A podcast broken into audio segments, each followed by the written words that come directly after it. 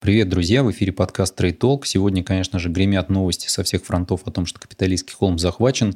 А, сторонники Трампа уже и в кабинете Нэнси Пелоси побывали, и Майк Пенс отписался от твиттера Трампа. Ну, мы в конце недели, конечно, эту же историю обсудим, а сегодня я хочу вернуться к серии роликов, э, маленьких таких ликбезов или лайфхаков, как угодно их можно называть, для начинающих инвесторов, для того, чтобы пояснять, каким образом вообще можно двигаться в э, сторону развития себя как инвестора с э, тем, чтобы прокачивать свои навыки и денежки на рынке не терять, потому что очень много кто пришел на рынок достаточно недавно, да, в 2019-2020 году, вот мы видим отчетности Московской биржи, на ноябрь месяц это было 7,5 миллионов человек, сейчас уже говорят о том, что это 8 8 или 8,5 миллионов человек. Тут у нас доходности с вами были сумасшедшие S&P и биткоин, и Tesla, и прочее, и все остальное, что мы с вами помним.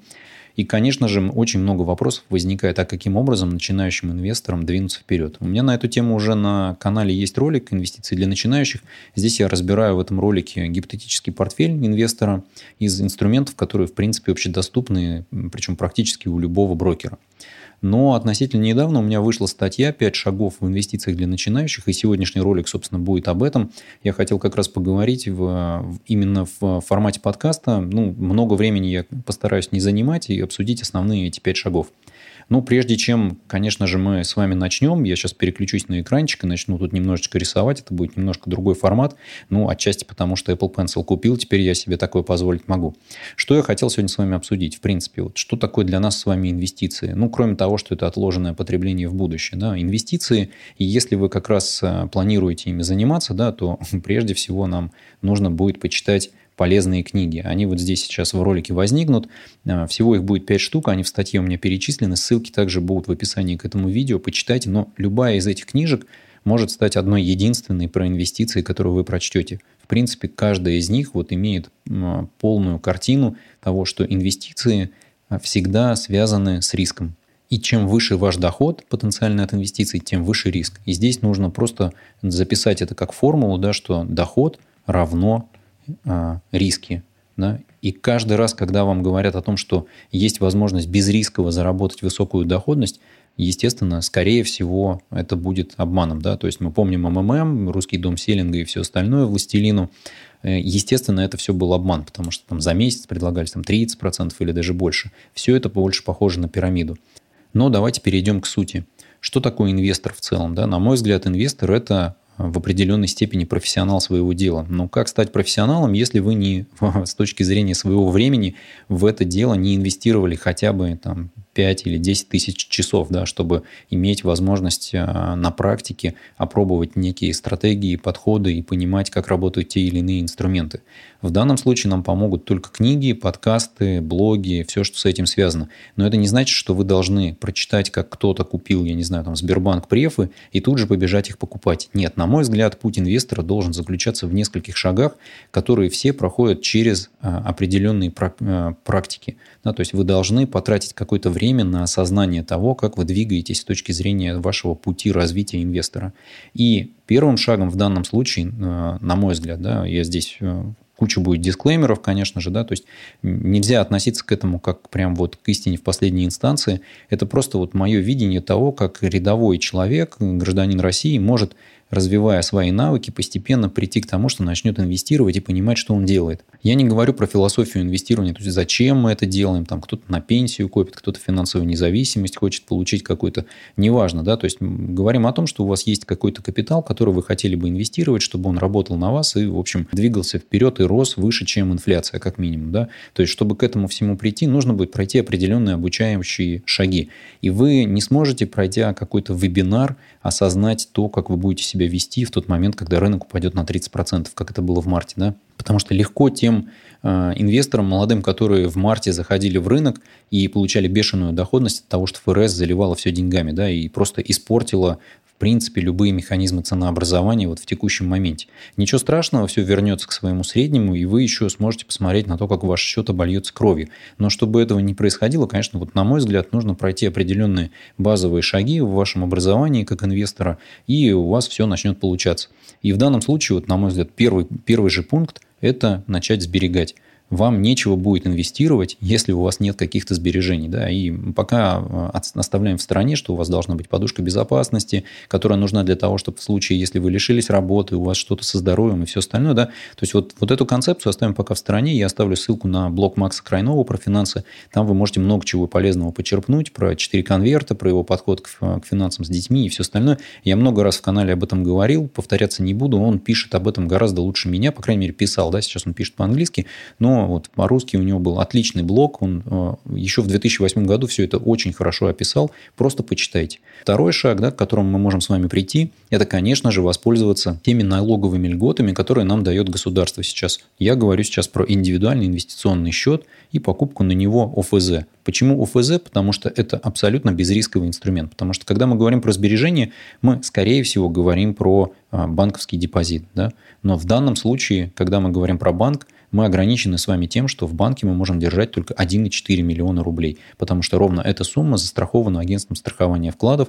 Если вы хотите сберегать, и у вас там капитал превышает 1,4 миллиона рублей, ну, у меня такие люди на канале есть, я их там некоторых знаю в лицо, да, а, то вам придется перекладывать эти суммы, разбивать по нескольким банкам, и это достаточно сложная история.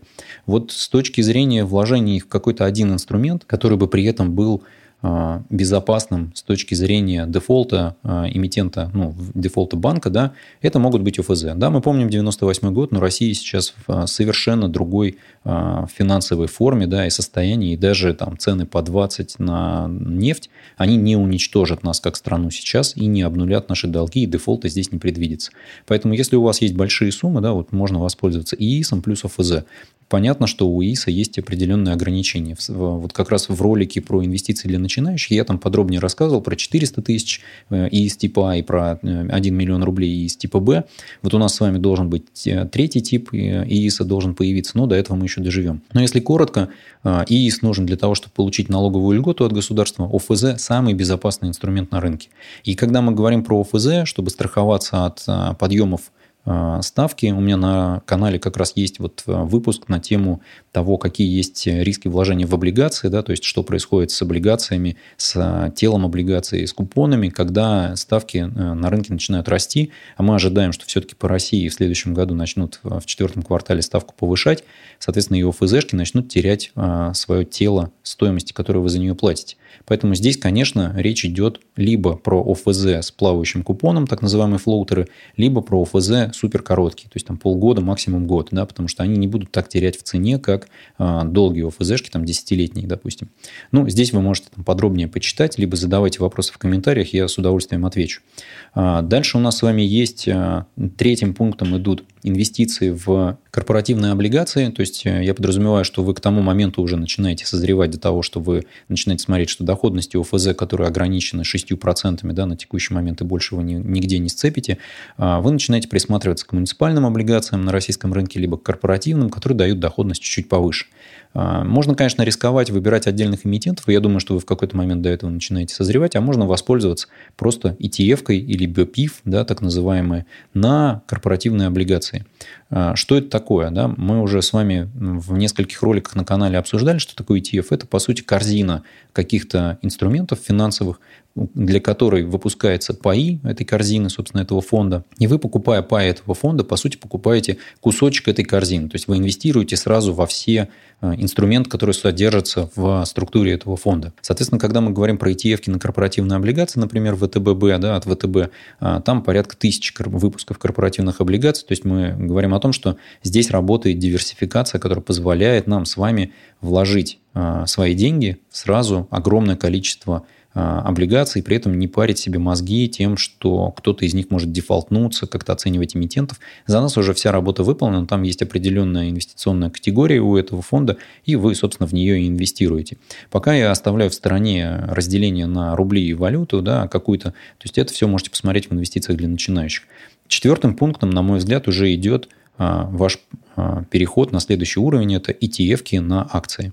Ну, конечно, мы с вами знаем, что акции всегда растут вверх. Да? Вот мемчик этот помните из интернетов.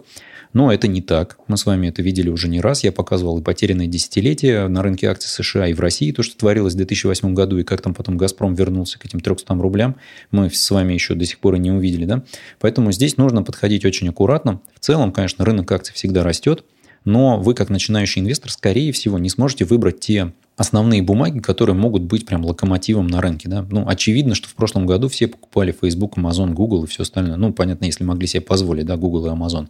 В основном все покупали Apple, да. Но и эти компании как раз основными драйверами сейчас и выступили. Я в том числе брал VGT, на котором много, ну, порядочно и заработал. Но а, так будет не всегда. Да? То есть рынки цикличные, в какой-то момент растут акции стоимости, в какой-то акции роста, они больше дают доходность. Вот мы подступаем с вами, по сути, к тому, что акции роста должны по всем характеристикам давать э, уже меньшую доходность инвесторам, и все должны переключаться на акции стоимости. Ну, об этом подробнее можем там в, отдельном видео поговорить. У меня, в принципе, уже было как-то про value и grow. Ну и, собственно, пятый пункт – это уже переход к отдельным акциям. Но тут вы уже должны начинать понимать, что такое PE, что такое price to book, что такое, а, в принципе, квартальная корпоративная отчетность, стандарт МСФО и все остальное. То есть, в данном случае вы придете уже к этому пути, пройдя вот эти предыдущие четыре шага, и сможете выбирать для себя себя корзину бумаг, свою, собственную, но при этом не забывая про диверсификацию, да, про которую у меня есть статейка, я ее тоже вот вам покажу, как работает диверсификация в портфеле. Мы об этом с вами тоже много раз говорили. Это вот эта та самая картинка, где есть э, риск портфеля, да, который у нас оценен в формате маркет риска, да, и в формате риска самого портфеля, который начинает сокращаться с тем, как мы увеличиваем количество эмитентов в нашем портфеле. Да, то есть, чем больше эмитентов, тем меньше у нас риск самого портфеля. Но при этом рыночный риск у нас остается с вами всегда. Ничего страшного, с этим рыночным риском все, в принципе, понимают, как работать. Ну, мы видели с вами в марте этого года, в марте 2021, 2020 года, простите, а, как все валилось вниз, и мы, собственно, с вами не могли избежать рыночного риска. Но если у вас был достаточно сбалансированный портфель из акций, то вы чувствовали себя вполне себе комфортно, потому что очень быстро все начало отрастать, и, в принципе, индекс S&P 500 еще и показал доходность в 16% по итогам года. Это все было достаточно неплохо, и многим, в общем, повезло. Если коротко говорить, то, наверное, вот я вижу здесь 5 основных таких шагов. Не все из них, на мой взгляд, э, могут проходить последовательно, но как минимум на некоторые из них я бы отвел э, хотя бы полтора-два года. Да? То есть вот я бы выделил шаги с первого по третий, которые, на мой взгляд, должны занять у вас от, а, от года до двух. Потому что вы таким образом сможете и накопить определенный капитал, и открыть ИИС уже, вернуть определенные налоги, поиграться с этой всей историей, найти себе нужную а, как раз ETF-ку на корпоративные облигации, начать как-то копить и накопить определенный объем в портфеле, и дальше вы с точки зрения своего портфеля начинаете постепенно добавлять дополнительные инструменты. То есть это ETF на акции, да, и, и это отдельные акции, но это уже в самом конце, собственно, вашего пути. То есть по прошествии хотя бы трех лет вы можете уже переходить к тому, чтобы выбирать э, отдельные акции или, как говорят э, иностранцы, да, сток-пикингом заниматься. То есть в таком случае вы будете понимать, почему вы принимаете то или иное решение. Потому что Сегодня мы с вами видели, что многие начинающие инвесторы просто бежали за тем, что покупай карнавал, покупай Боинг, покупай, не знаю, там, Дардон Restaurants и все остальное, да, и на этом все росло, да, или там берем Теслу и относимся к этому как супер с сейфти инвестиций. Конечно, это не так, и тут нужно понимать, что все это дело у нас сейчас залито деньгами ФРС, и, в общем, музыка играть постоянно у нас с вами не будет. В какой-то момент она остановится. Поэтому а, обратите внимание на эти пять шагов. Я еще раз повторюсь, что это все-таки не истина в последней инстанции. Я просто так считаю. И, в общем, ровно такой путь проходил сам. И, на мой взгляд, он достаточно рационален, потому что вы в таком случае сможете и научиться сберегать, и сможете воспользоваться всеми налоговыми льготами, осознать, что такое облигации, какие есть риски с ними с точки зрения изменения ставок, и понять, что такое рынок акций, да, вот а, с точки зрения широкого рынка, и каким образом вам подойти к тому, чтобы формировать пакет акций отдельных эмитентов, что, в общем, является достаточно сложной историей. И мало кто из гуру финансового рынка, в принципе, ритейл-инвесторам э, предлагает, в общем-то, руководствоваться какими-то действиями там, или знаниями своими для выбора отдельных акций, потому что все говорят об одной простой вещи. Пассивные инвестиции, они спасают ритейл-инвесторов и любые пенсионные счета. Ну, у этого есть определенные риски. Я думаю, что мы в следующем каком-то выпуске об этом поговорим. Напомню вам, что инвестиции в финансовый инструмент всегда сопряжены с определенной долей риска. Здесь я вам особо никаких не рекомендовал, поэтому можем просто пофилософствовать с вами на тему того, каким должен быть путь настоящего инвестора, вот эти пять шагов для того, чтобы стать стать инвестором. Уорреном Баффетом я вам э, по такому пути пройдя не обещаю, что вы станете, но если вы будете прилежно изучать книги э, и изучать отчетности, то в какой-то степени вы инвестировать научитесь. Спасибо, если дослушали до конца. Если есть вопросы, а я надеюсь, что они у вас возникли, оставляйте их в комментариях. Не забывайте подписываться на канал и жмакать колокольчик. Также подписывайтесь на телеграм-канал и email рассылку записки инвестора. Берегите себя и удачи вам в инвестициях.